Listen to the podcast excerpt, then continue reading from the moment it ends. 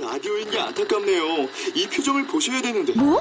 아, 무슨 표정? 정말. 아, 어떻게 했는데? KBS 라디오 7개 채널에서 제공하는 최고급 정보들을 사진과 기사, 그리고 영상으로 확인하실 수 있습니다. 읽는 라디오 KBS 라디오 홈페이지 라디오.kbs.co.kr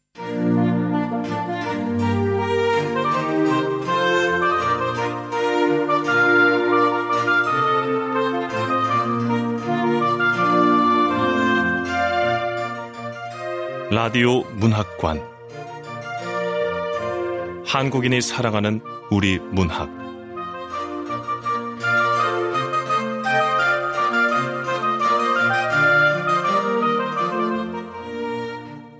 안녕하세요. 아나운서 태희경입니다. 오늘 함께 하실 작품은 권여선 작가의 층입니다. 권여선 작가는 1965년 경북 안동에서 태어났습니다. 서울대학교 국어국문학과와 동대학원을 졸업했고 인하대 대학원에서 국문학 박사 과정을 수료했습니다. 소설집으로 안녕 주정뱅이, 처녀 치마, 내 정원의 붉은 열매, 비자나무 숲, 장편 소설로 토우의 집, 레가토, 푸르른 틈새가 있습니다. 장편 소설 토우의 집으로 제18회 독립문학상을 수상했고 2012년 제45회 한국일보 문학상, 2008년 제32회 이상문학상, 2007년 제15회 오영수 문학상, 1996년 제2회 상상문학상을 수상한 바 있습니다.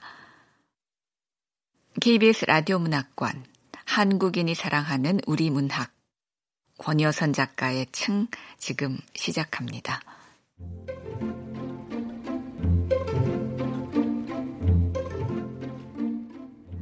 층 권여선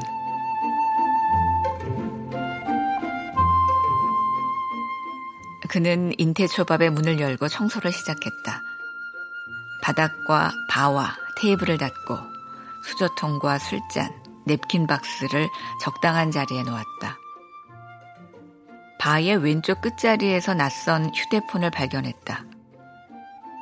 켜보려 했지만 방전됐는지 켜지지 않았다. 그는 휴대폰을 카운터 서랍에 넣고 손을 씻고 횟감을 손질했다. 이 회를 숙성시켜 만든 초밥을 팔고 나면 그는 가게를 닫을 것이다. 마지막 횟감이 될 재료들을 그는 깨끗한 수건에 말아 랩으로 감싸 차곡차곡 냉장고에 넣었다. 다시마를 넣어 밥을 짓고 계란말이를 하여 틀을 잡고 연어에 얹을 소스를 만들고 문어를 삶아 썰고 한우 살치살에 후추와 올리브유를 발라두었다. 일을 마치고 그는 바 안쪽에 서서 5년 동안 해온 가게를 둘러보았다.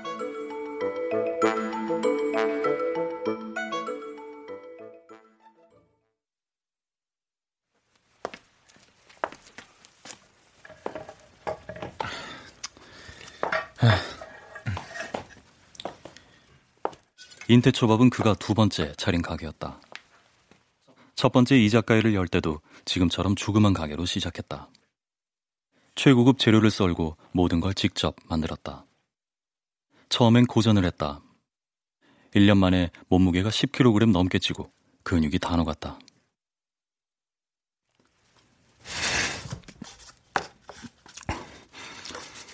갈 거야. 갈 거라고. 여행. 매일 새벽 집에 들어가면 라면을 두 개 끓여 먹고 커다란 빵을 끝도 없이 뜯어 먹으며 어디를 여행할까 궁리하다 잠이 들곤 했다. 5년의 임대 계약이 끝난 뒤 그는 제법 돈을 벌었다.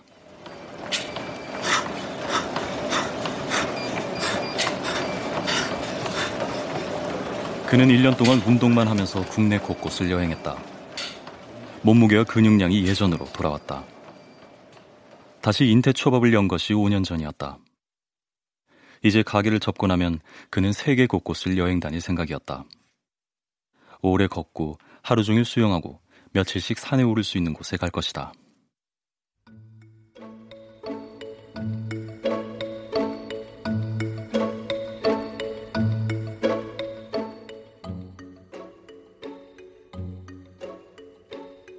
가게 유리로 초가을 저녁의 햇살이 깊숙이 비쳐들었다. 허공에 매달아둔 지푸라기 보거의 윤곽이 노랗게 물들었다. 초, 초. 그의 입속에서 어떤 말이 초조하게 맴돌다 사라졌다. 그는 고개를 휙 내젓고 칼집에서 칼을 꺼냈다.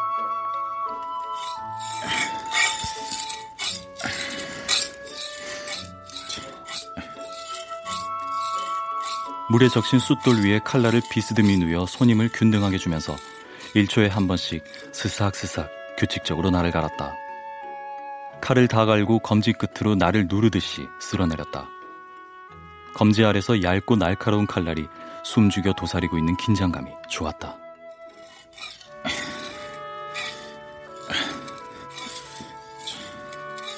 그는 다음 칼을 꺼내 갈았다. 스삭, 스삭.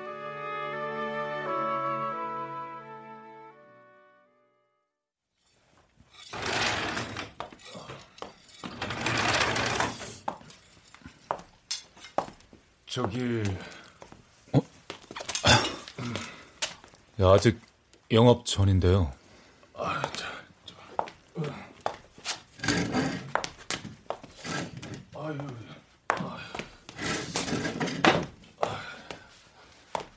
아, 어제 놓고 간 게 있는데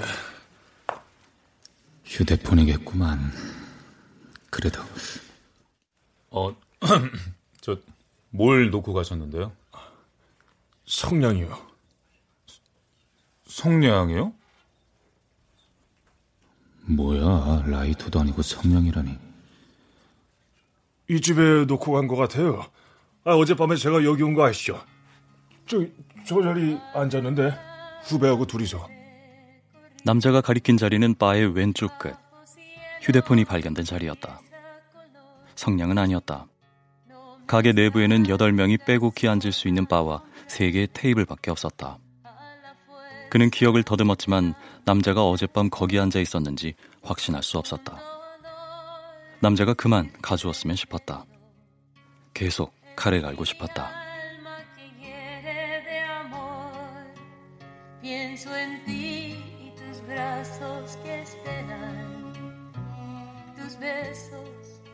그때 스피커에서 그 노래가 흘러나왔다. 돈데보이였다. 초, 초, 초추의 양광. 그래! 입안에서 줄곧 맴돌던 말이 튀어나왔다. 초추의 양광 같은 목소리죠. 그녀는 말했다. 그가 못 알아들은 기색이자 말하자면 우리를 슬프게 하는 목소리라는 뜻. pasan muy lejos de ti. 나중에 그는 초추의 양광과 돈데보이를 검색해 보았다. 우리를 슬프게 하는 것들과 멕시코 가요, 안톤 슈나크와 띠시 이노우사. 오래전에 외운 이름인데도 잊히지 않았다. 얼마나 오래 입에서 굴렸던 이름들인가. 돈데보이가 돈과 상관이 없다는 걸 안 후에도 그는 자꾸 그 노래만 들으면 돈 생각이 났다. 돈과 절대 상관이 없는 그런 게 또 어디 있겠나 그는 생각했다. 왜 그때 일이 떠오르는지 노래 때문이기도 하고 아마 가게를 접으려니 온갖 생각들이 밀려오는 듯도 했다. 남자는 어느 틈에 바의 스툴에 앉아 턱을 괴고 노래에 귀를 기울이고 있었다. 아니, 무슨 성냥인지 몰라도 여기는 없습니다. 청소할 때 성냥 같은 건 본 적이 없어요.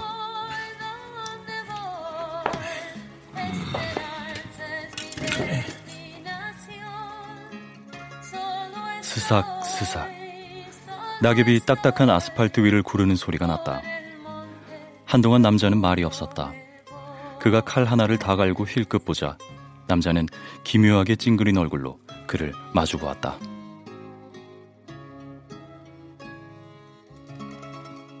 돈대보이가 끝났다.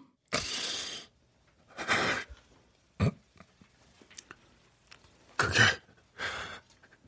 내 탓은 아니잖아요. 그게 남자는 울려는 것처럼 보였다. 아, 이 남자 왜 울려고? 그러니까 남자는 잃어버린 성냥 때문에 울려는 것인가? 아니면 노래 때문에? 아니면 어떤 오래된 두려움, 어떤 원한 때문에? 오래전에 잃어버린 초추의 양광을 듬뿍 받은 흙 같은 어떤 따스함 때문에.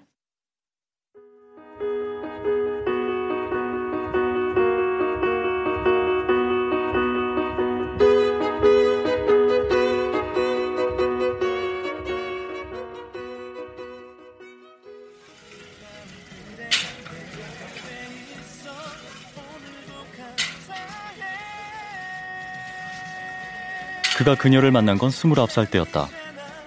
그는 26살부터 헬스 트레이너로 일했다.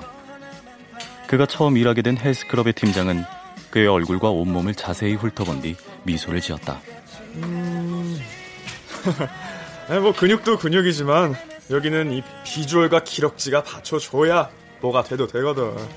비주얼과 기럭지. 비주얼과 기럭지 그런 게 받쳐줘야 뭐가 돼도 되는 그런 일을 내가 대를 이어 하려는 중이구나. 그가 세 번째 옮긴 헬스클럽에 그녀와 그녀의 친구가 왔다. 그들은 트레이닝을 받지 않고 헬스기구만 이용하는 6개월짜리 이용권을 끊었다. 그녀의 친구는 띄엄띄엄 왔지만 그녀는 매일 규칙적인 시간에 왔다.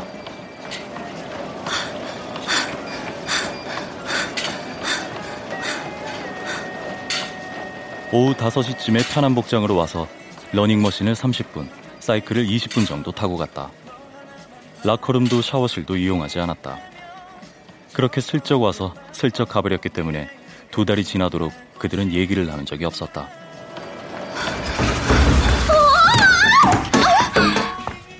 그녀가 타던 러닝머신이 고장나지 않았다면, 그래서 그녀가 갑자기 멈춘 러닝머신에서 굴러떨어져 발목을 접질리지 않았다면, 그와 그녀는 영영 모른 채 스쳐 지나갔을 것이다. 아니, 아니, 괜찮아요? 좀 움직이지 마세요. 아, 네. 아.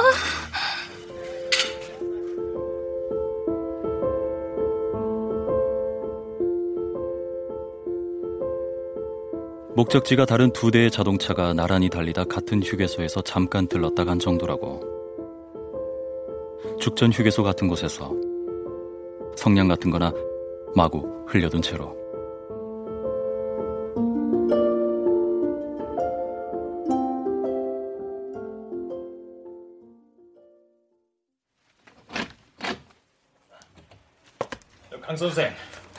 저녁 같이 해. 아, 아, 네, 신 교수님.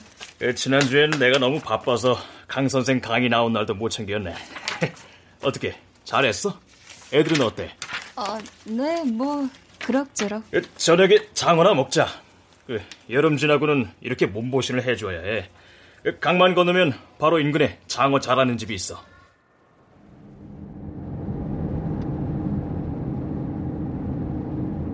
그녀는 다른 강사 둘과 함께 신 교수의 차를 타고 장어를 먹으러 갔다. 신 교수가 운전대를 잡았고 그 옆에 남자 강사가 앉았고 뒷자리에 그녀보다 어려 보이는 여자 강사와 그녀가 나란히 앉았다. 차는 강을 건너 강변을 달렸다. 어느새 가을이었다. 그녀는 유리창 밖으로 햇빛에 반짝이는 강변의 신도시 아파트들을 바라보다 무심결에 말했다. 어? 예전에 여기 산 적 있는데. 어, 그래?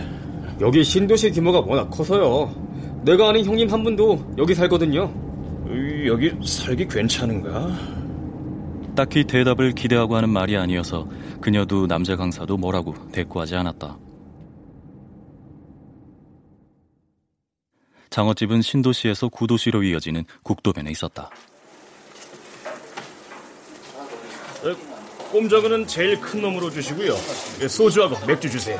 예, 사요. 예, 꼼장어는 큰 놈으로 주셔야 해요.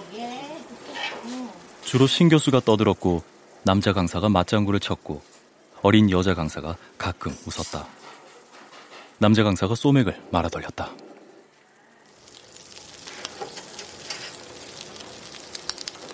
불어터진 라면발 굵기로 엮인 모눈의 구리 철망 위에서 커다란 꼼장어가 꿈틀거리며 오그라들고 있었다. 그녀는 꼼장어를 내려보다가 뭔가 꿈틀거리며 떠오르는 기억의 기척을 느꼈다. 자, 신 교수님 먼저. 아유, 짜자자자자자자. 오래전 이거 신도시에 살 때 누군가 꼼장어를 먹으러 왔었나. 왔다면 아마 그때 함께 살던 친구 라니였을 거야. 근데 라니가 꼼장어를 좋아했던가? 이쪽 건 드셔도 돼요. 팔뚝을 드러낸 청년이 와서 집게와 가위를 들고 반쯤 익은 꼼장어를 자르기 시작했을 때 그녀는 퍼뜩 떠오르는 꼼장어의 기억을 낚아챘다. 그래. 그 사람. 그 사람이었다. 함께 꼼장어를 먹으러 온 게 아니었다. 그 사람의 부모님이 경기도 인근에서 꼼장어 집을 한다고 했다. 아, 되게 작아요, 가게가. 아, 그냥 집이에요, 집. 자, 한 번 뒤집어서 드시면 됩니다. 필요한 거 있으시면 이제 드세요. 토막난 꼼장어에서 투명한 빨대 같은 내장이 길게 비어져 나왔다. 그녀는 잠시 혼란에 빠졌다. 까맣게 잊고 지냈던 그 시절의 기억이 조각조각 떠올랐다. 토막난 기억 속에서 뭔가 징그럽고 보드라운 속살들이 밀려나왔다. 박사 과정을 수료했으나 논문을 못 쓰고 라니 아파트에 얹혀 살던 시절. 그때 그가 있었다. 그녀는 그의 삶이 궁금했다. 그의 삶에 매혹되었다. 그렇게 사는 삶이 어떤 건지 알고 싶어 견딜 수 없었다. 음. 어, 다 익었네. 얼른 먹자고. 강 교수, 뭐해? 어? 아, 네.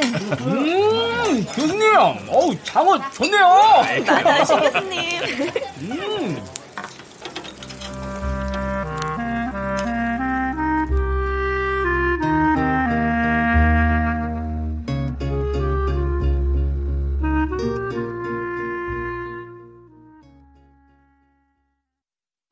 서른셋 그때 여러 가지 일들이 있었다. 오빠가 결혼하게 되면서 그녀의 아버지는 그녀에게 독립을 명했다. 그 우리가 사는 이 아파트는 네 오빠 몫이고 그 저기 오피스텔 하나 사놓은 건그너 시집 갈 때 줄려던 건데. 어? 박사과정 학비까지 대줄 만큼 대줬으니 이제 오피스텔에 나가 스스로 생활비를 벌어 살라는 뜻이었다. 그녀로서는 서운하다면 서운하다 할 수 있는 조치였다. 강남의 48평 아파트하고 강북의 15평 오피스텔이 어떻게 비교가 돼. 게다가 아버지는 연금도 많이 나오고 저축 주식까지. 하, 어떻게 달랑 원룸형 오피스텔만. 그런 생각을 하다 보면 부끄러워졌다. 그녀는 대학과 대학원을 다니는 내내 과외 한 번, 알바 한 번 하지 않았다.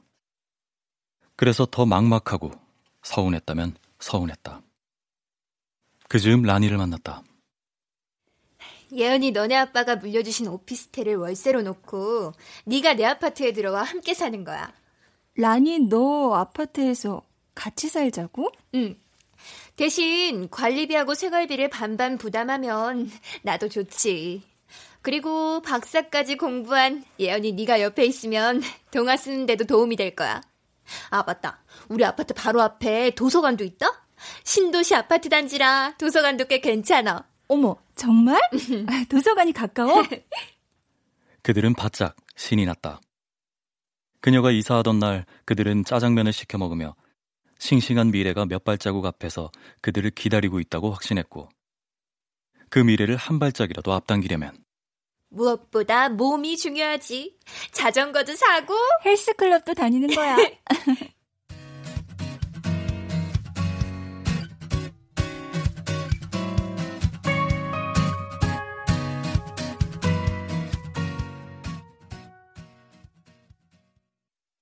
그녀는 그보다 4살 위였고 박사 과정까지 마친 상태였다. 그는 박사인 여자를 만나본 적이 없었다. 그의 말에 그녀는 고개를 저으며 말했다. 아니, 박사 아니에요. 그냥 박사 과정을 마쳤을 뿐인데 아직 논문을 쓰지 못했거든요. 아, 네. 어쨌든 그는 그렇게 공부를 많이 한 여자와 대화를 나누거나 차를 마신 적이 처음이었다.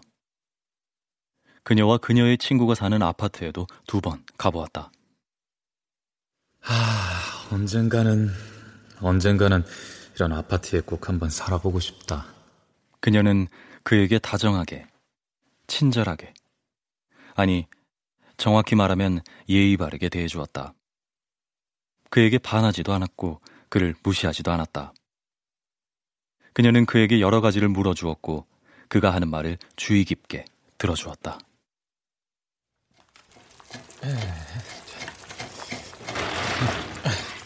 안녕하세요. 어, 아, 무슨 일로? 아, 네.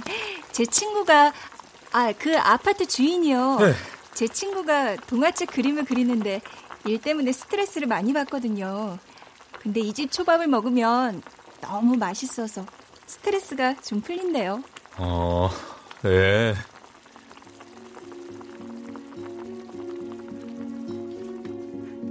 그녀와의 이상한 거리감. 그로서는 이상하다고밖에 생각할 수 없는 그 거리감. 더 이상 좁혀지지도 않고 좁히려는 노력을 할 수도 없고 하고 싶지도 않게 만드는 그 초조하고 고요한 거리감을 그는 이전에는 느껴본 적이 없었다. 그녀를 만나기 전에는 무엇이든 급속도로 다가왔다 급속도로 멀어지거나 뭉게뭉게 피어오르다 순식간에 사라지곤 했다. 자신의 삶에 낯선 무언가가 들어와 오래 머무르거나 지속될 수 있다는 감각을 그는 가진 적이 없었다. 낯설지만 따뜻한 무언가가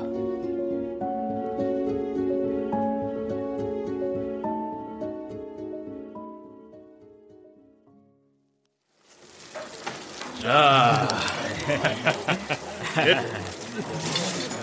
다들 장어도 좀 먹어. 왜? 맛이 없어? 아, 아 무슨 말씀을? 아, 좋습니다. 네, 맛있어요, 신 교수님. 아이, 자, 강 교수도 좀 마셔. 아, 네. 그녀가 꼼장어 집에서 그를 생각하고 제일 먼저 떠올린 것은 접질린 그녀의 발목을 잡던 뻐근한 악력이나 그녀를 부축해 계단을 내려가던 그의 돌 같은 어깨와 가슴의 근육, 짙은 땀냄새 같은 것이 아니었다. 그의 몸과 전혀 어울릴 것 같지 않은 세심하고 정교한 젓가락질이었다. 그가 일하는 일식집에서였다. 자, 아, 이거 그냥 드세요. 굴비입니다. 야 서비스가 좋은데. 예은 씨, 많이 먹어요. 아, 네. 녹찬물에 밥 말아서 굴비랑 먹으니까 의외로 맛있더라고요. 어, 어, 어, 아이. 굴비는 말이죠. 그렇게 발라 먹으면 안 돼요. 네? 아, 그럼 어떻게? 자, 봐요, 예은 씨. 자, 여기 이 등선을 따는 거예요. 그는 큼직한 손으로 젓가락을 집어 골비의 둥근 등선을 따라 부드럽게 눈썹을 그리듯 선을 그었다. 그가 능숙하게 젓가락을 굴비머리 양쪽에 집어넣고 슬슬 아래쪽으로 밀었다. 이렇게 하면 앞면 뒷면이 반씩 포뜨듯 갈라지거든요. 그럼 머리하고 가운데 가시가 쏙 빠져요. 어 머머. 자. 그녀가 신기하자 그가 녹찬물에 만 밥을 한 숟가락 떠서 그 위에 남미 대륙 모양을 한 갸름한 굴비살 한 점을 얹어 그녀에게 내밀었다. 자, 보고 봐요. 구운 생선 좋아한댔잖아요. 네. 음. 그는 그런 말을 기억하고 있었다. 그녀는 입을 벌려 그가 주는 것을 받아 먹었다. 고소하고 짭짤한 굴비 맛과 녹차의 은은하고 쌉쌀한 향이 입안에 퍼졌다. 그 맛이 떠오르자 입에 침이 고였다. 자, 이 장어는 이거 내장이 별미거든. 먹어보라니까. 어? 네, 신 교수님. 음, 어, 정말 맛있는데요? 돌이켜보니 그날 다른 일도 있었다. 우연히 만난 그의 사촌과 합석을 하게 됐는데 흥겨운 술자리였다. 자동차 정비 일을 한다는 사촌은 한때 운전학원 강사로도 일해서 운전 면허 시험에 관련된 재미난 일화들을 많이 알고 있었다. 지금도 기억나는 게 비 때문에 떨어진 여자 얘기였다. 그날 비가 왔는데 진짜 그 아줌마가 와이퍼를 킬 줄 몰라서 떨어졌잖아요. 아, 정말요? 어이없죠, 진짜. 진행요원 아가씨가 마이크로 와이퍼 키세요, 키세요 하는데 진짜 그 아줌마가 와이퍼를 못 킨 거예요. 뭘로 키는 줄 몰라서. 그 아줌마가 운전 배울 때 비 오는 날이 하루도 없었다나 봐요. 아가씨가 아 와이퍼 키세요 하다가 아 그만 내리세요 하니까 이 아줌마가 진짜 순진한 게 지가 내리면 누가 대신 켜줄 줄 아는 거야. 오, 안 됐다. 차에서 내리더니 우산도 안 피고 막 비 맞으면서 울다가 학원 사무실까지 와가지고 왜 자기한테 와이퍼 켜는 거 안 가르쳐 줬냐고 막 따지고 그녀는 참지 못하고 웃음을 터뜨렸다.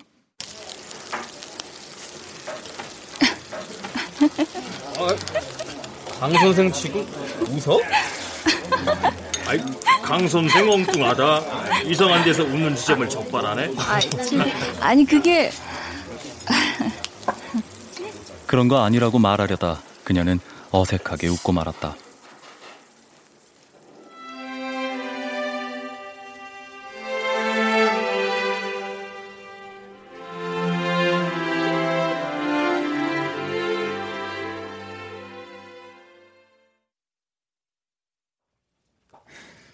손님, 모둠 초밥입니다. 그는 오늘의 첫 손님인 남자 앞에 모둠 초밥을 내놓았다. 남자는 가만히 초밥 접시를 내려다보다 젓가락으로 광어 초밥을 집어 간장을 찍어 입에 넣었다. 초밥을 몇 번 씹더니 남자가 경련하듯 어깨를 움찔했다.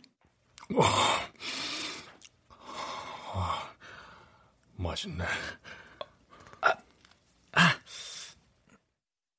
순간 그는 까닭없이 가슴이 찔린 것처럼 아팠다.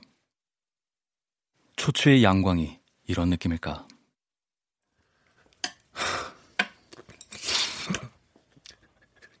이게, 이게 내 탓은 아니잖아요. 이런 거 먹고 맛있다고 느끼는 게 그게 그렇잖아요. 그렇죠, 그게. 그는 의미 없이 대꾸했다. 그러나 그는 생각했다. 어쩌면 모르지. 그게 누구 탓인지는 아무도 모르는 일이었다. 그때 그는 모든 일이 사촌 탓이라고 생각했다. 아니, 이니 탓이라고 생각했다. 하여튼 자기 탓은 아니라고, 자기 잘못은 아니라고 생각했다. 그날 사촌이 무슨 이유로 일식집에 찾아왔는지는 기억나지 않는다.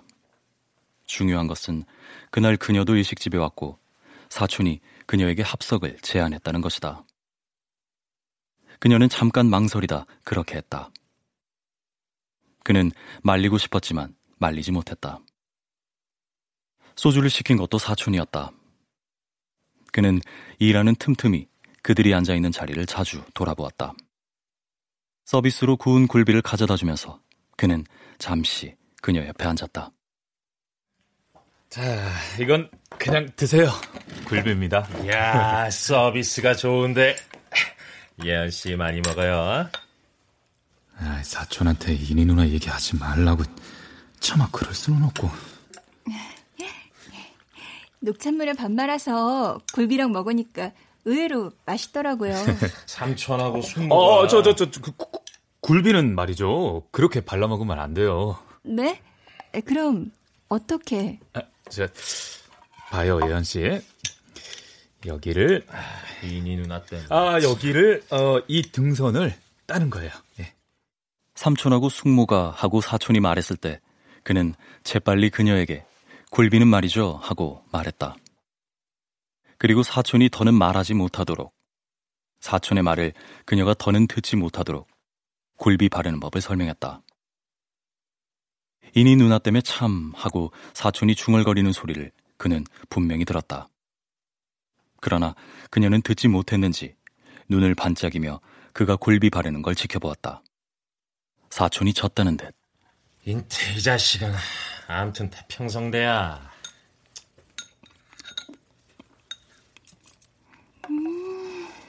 맛있어. 그녀는 아무 말도 못 들은 것처럼 그가 발라준 굴비와 녹차밥을 오물오물 씹다가 바로 옆에서 풍선이라도 터진 듯 어깨를 움찔했다. 사촌이 그녀를 빤히 쳐다보다 다른 얘기로 넘어갔다. 운전면허 시험에 관련된 얘기였다. 손님이 부르는 바람에 그는 자리에서 일어났다. 잠시 뒤 그가 그들 자리를 돌아보았을 때 그녀가 고개를 젖히며 폭소를 터뜨리고 있었다.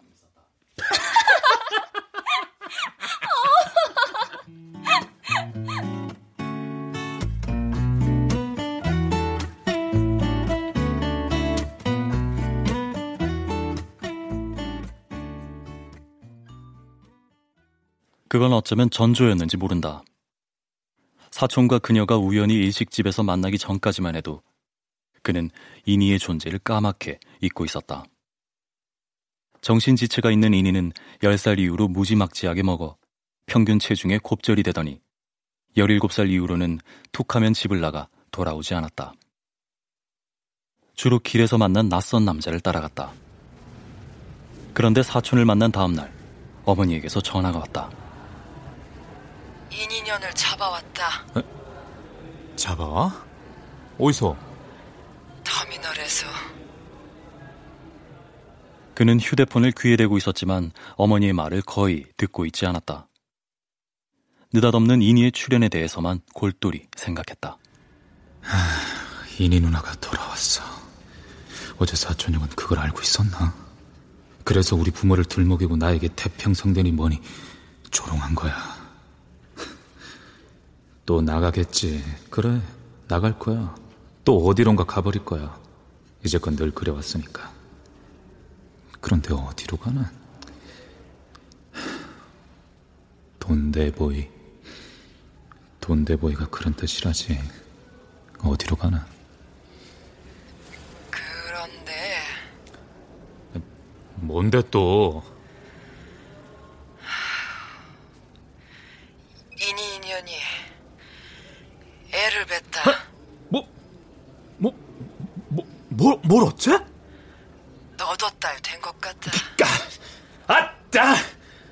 아, 그 미친 거 아니야? 누나한테 그러지 마라. 아이, 개뿔!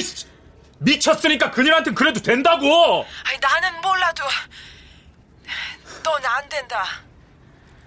지겹지도 않소? 지겨울 새가 어딨어. 매번 기가 차서 까무러치겠는. 아, 아이, 뭐야 이게 뭐냐고! 자, 너 아버지 무서워 죽겠다. 아버지도 알아? 아버지는 아직 모르지.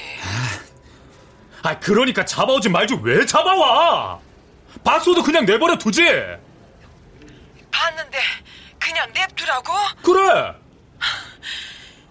이니는 바보라 그렇다 치고. 에라이, 네 놈도 몸속에 소속감만 꽉꽉 들었잔 놈이다.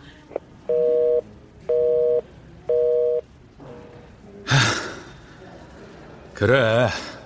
난 수속강, 수속강만 꽉꽉 들어찬 놈이다. 근육질로 뒤덮인 수속강. 아, 아 근데 어머니는 왜 자꾸 누나를 찾아다니나? 신용이 아니라 진심으로 그러는 거라면 하, 무섭다. 어머니는 왜 누나를 잊으려고 하지 않지? 왜 누나로부터 잊히려고 하지 않는 거야?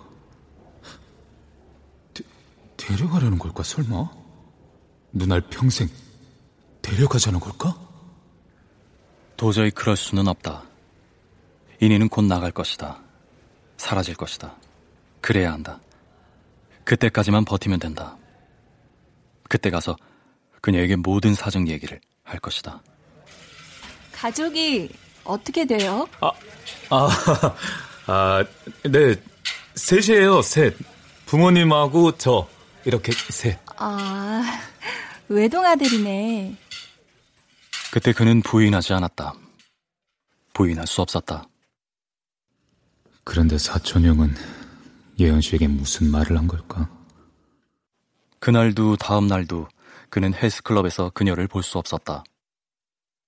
클럽 이용권이 보름 넘게 남았는데 그녀도 그녀의 친구도 나오지 않았다.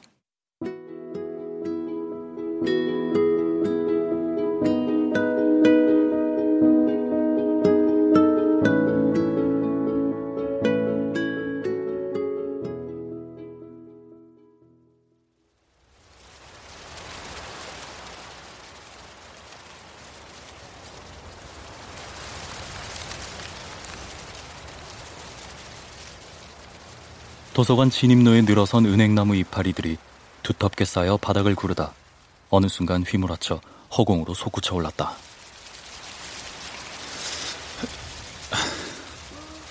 은행잎 좀 봐. 그녀의 긴 머리칼이 날렸다. 그녀는 그를 보지 못하고 지나쳤다. 그는 은행나무에 비스듬히 기대서서 그녀에게 전화를 걸었다.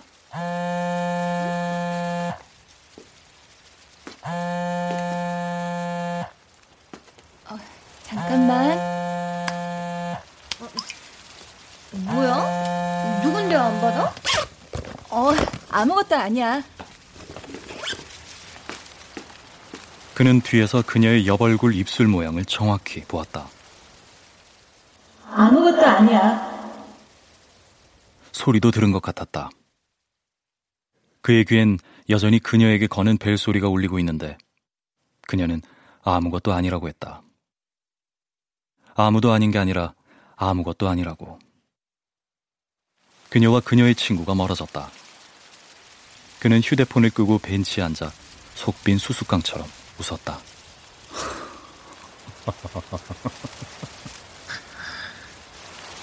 돈 대벌 어디로 가야 하나 빌어먹어.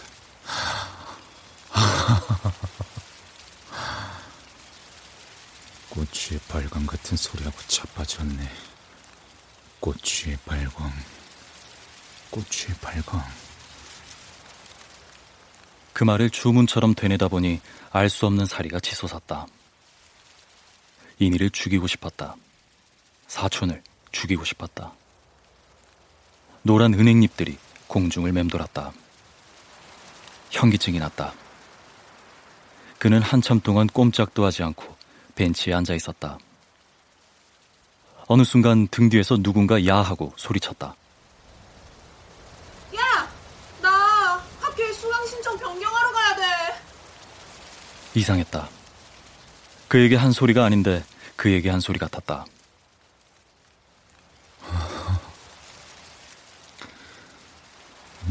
누나는 어떻게 변경이 안 되나? 한때 그녀를 보면서 그녀가 누나였으면 하던 때가 있었다. 한때 그녀를 예연 씨라고 부르던 때가 있었다.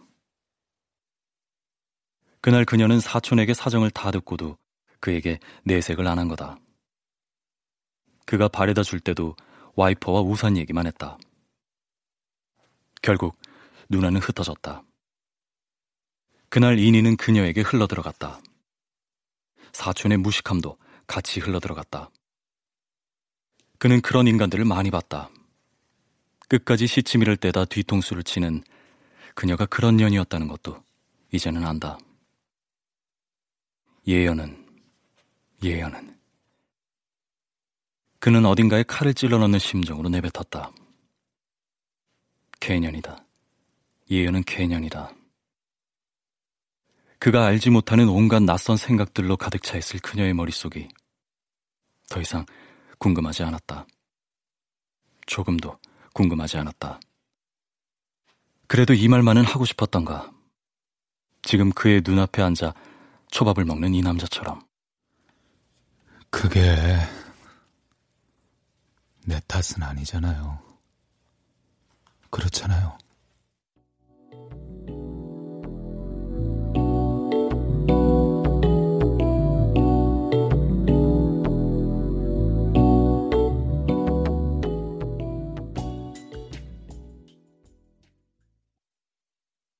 그날 그는 헬스클럽 맞은편 복도 유리 앞에 뒷모습을 보인 채 서 있었다. 그녀는 따뜻한 녹차캔을 두 손으로 감싸고 그를 향해 사뿐사뿐 걸어왔다. 아, 뭐, 뭘 어째? 갑자기 그가 소리를 지르는 바람에 그녀는 걸음을 멈췄다. 두꺼운 팔 근육에 가려 몰랐는데 그는 고개를 튼 자세로 누군가와 통화를 하는 중이었다. 그녀가 조용히 돌아서려는데 그가 낮게 으르렁거리는 소리가 들렸다. 그, 그, 그냥 미친 거 아니야? 그녀는 그가 그런 투로 그런 말을 하는 것을 본 적이 아니 상상조차 해본 적이 없었다. 빨리 그 자리를 벗어나고 싶었다. 개뿔!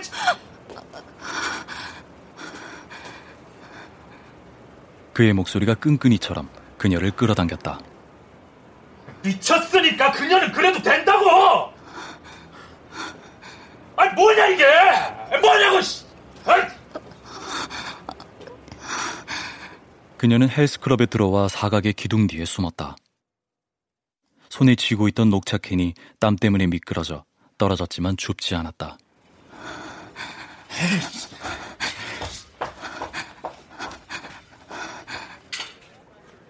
잠시 뒤에 그가 굳은 얼굴로 지나가는 옆모습이 보였다. 잘생긴 얼굴과 늘씬한 키와 자갈 주머니처럼 울퉁불퉁한 근육질 몸이 징그럽고 파렴치하게 생각되었다. 언젠가 그가 조금은 자랑스럽게 말했다. 아, 저 의외로 조금 많이 해요. 그는 아침부터 저녁까지 헬스클럽에서 일하고 밤이면 일식집에서 일해 번 돈의 일부를 부모님께 보내드리고 일부는 월세를 내고 남은 건 모두 저축한다고 했다. 먹는데 돈이 안 드니까요. 아침엔 단백질 파우더 먹고 점심엔 닭가슴살 캔 하나에 밥 한 공기 먹고 저녁은 일식집에서 회나 생선으로 때우거든요. 탄수화물은 점심에 먹는 밥 한 공기가 전부예요. 그렇게 먹고 어떻게 살아요? 아니, 확실히 근육이 좋아지니까요. 인태 씨는 참 반듯한 청년이네요. 아, 아, 아, 아니, 아니에요. 저도 젊었을 때는 나쁜 짓도 좀 했었어요. 지금도 젊은데. 그런데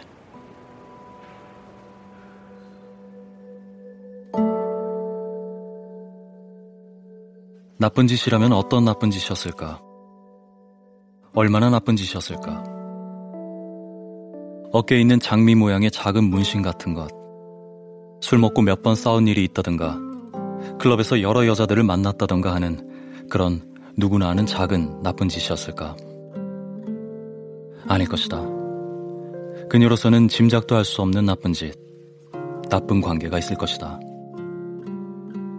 한때 그녀는 그가 발라준 남미 대륙 모양의 굴비를 먹으며 그와 함께 남미를 여행하면 어떨까 상상한 적이 있었다. 어리석고 어리석었다. 아무려나 그녀는 더 이상 그의 삶이 궁금하지 않았다. 거칠고 팍팍했을 것이 분명한 그의 삶이 무섭게 느껴졌다. 그와는 그것으로 끝이었다.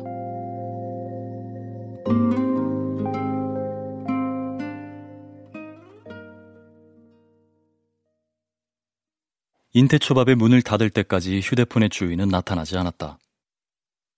그는 차를 몰고 아파트로 향했다. 그의 아파트엔 현관과 거실 두 군데에 감시 카메라가 장치되어 있었다. 오래전 그 일이 있은 후 그는 늘 사는 곳에 감시 카메라를 설치했다. 그 일이 있었던 날 밤 그는 그녀에게 전화를 걸었다. 다행히 그녀는 전화를 받았다. 마지막인 줄 몰랐지만 마지막이 된 통화였다. 내가 무슨 도움이 되겠어요. 일단 경찰에 신고부터 해요. 신고요? 가택 침입으로 신고해야죠. 그녀의 말투가 사무적으로 느껴졌지만 그는 마지막으로 용기를 냈다. 저, 저, 이, 이거 말고도 예현 씨. 제가 예현 씨 만나서 꼭 할 얘기가 있어요. 지난번에 사촌이 뭐라고 했는지는 몰라도 그게 사실은 아, 그 사촌 부르면 되겠네요. 그때 만났던 그 사촌 부르세요. 저 말고 그 사촌이요. 전화를 끊고 그는 경찰에 신고하지도 사촌을 부르지도 않았다.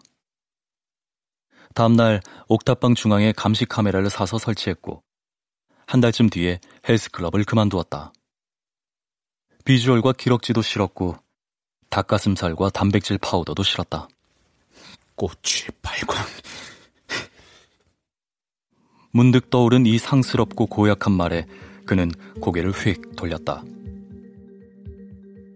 모든 게 내 탓이 아니라고 그렇게만 생각할 수는 없었다. 살이 무한히 찌고 어디론가 정처 없이 떠나버리는 습성은 누나만의 것이 아니었으니.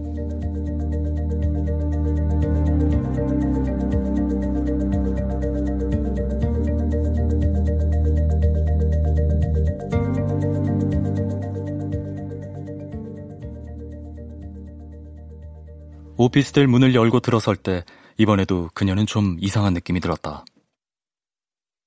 라면을 끓이다가 문득 뒤를 돌아보기도 했다. 아무래도 개강 후부터 부쩍 예민해진 것 같았다. 일주일째 잠을 거의 자지 못했다.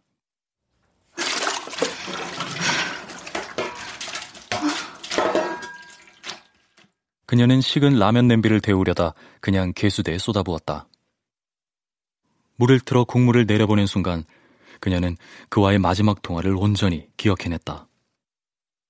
그리고 자신을 일주일 넘게 괴롭혀온 이상한 불안감의 원인도 번개같이 깨달았다.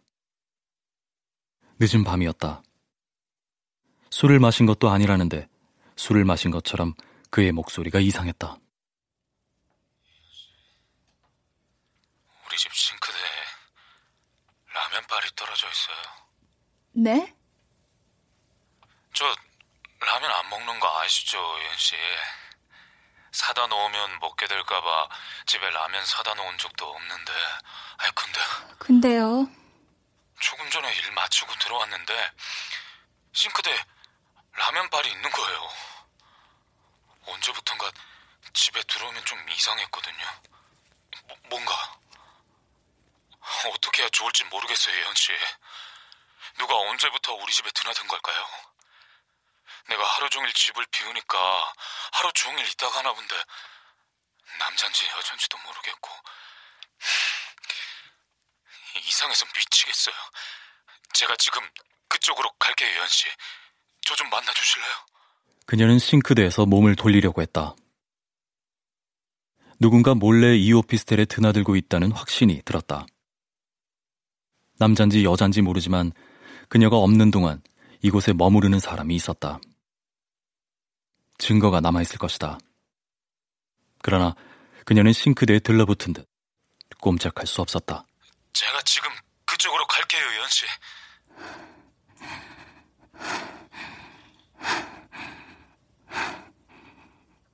그녀는 괴수대의 양팔을 뻗고 상체를 수그린 자세로 퉁퉁 부은 라면바를 노려보았다.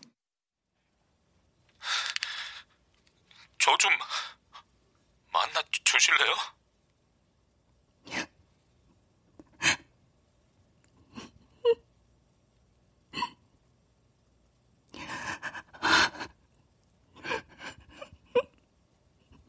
생전 처음 어떤 어리광도 생전 처음 어떤 어리광도 없이 견딜 수 없는 것을 홀로 견뎌야 하는 어린애처럼 그녀는 식은 땀을 흘리며 무엇인가를 견디고 있었다. 내가 무슨 도움이 되겠어요. No me salgas sola a nombrarme a la fuerza de la migración. Un dolor que siento en el pecho es mi alma que hiere de amor. Pienso en ti y tus brazos que esperan, tus besos y tu pasión, donde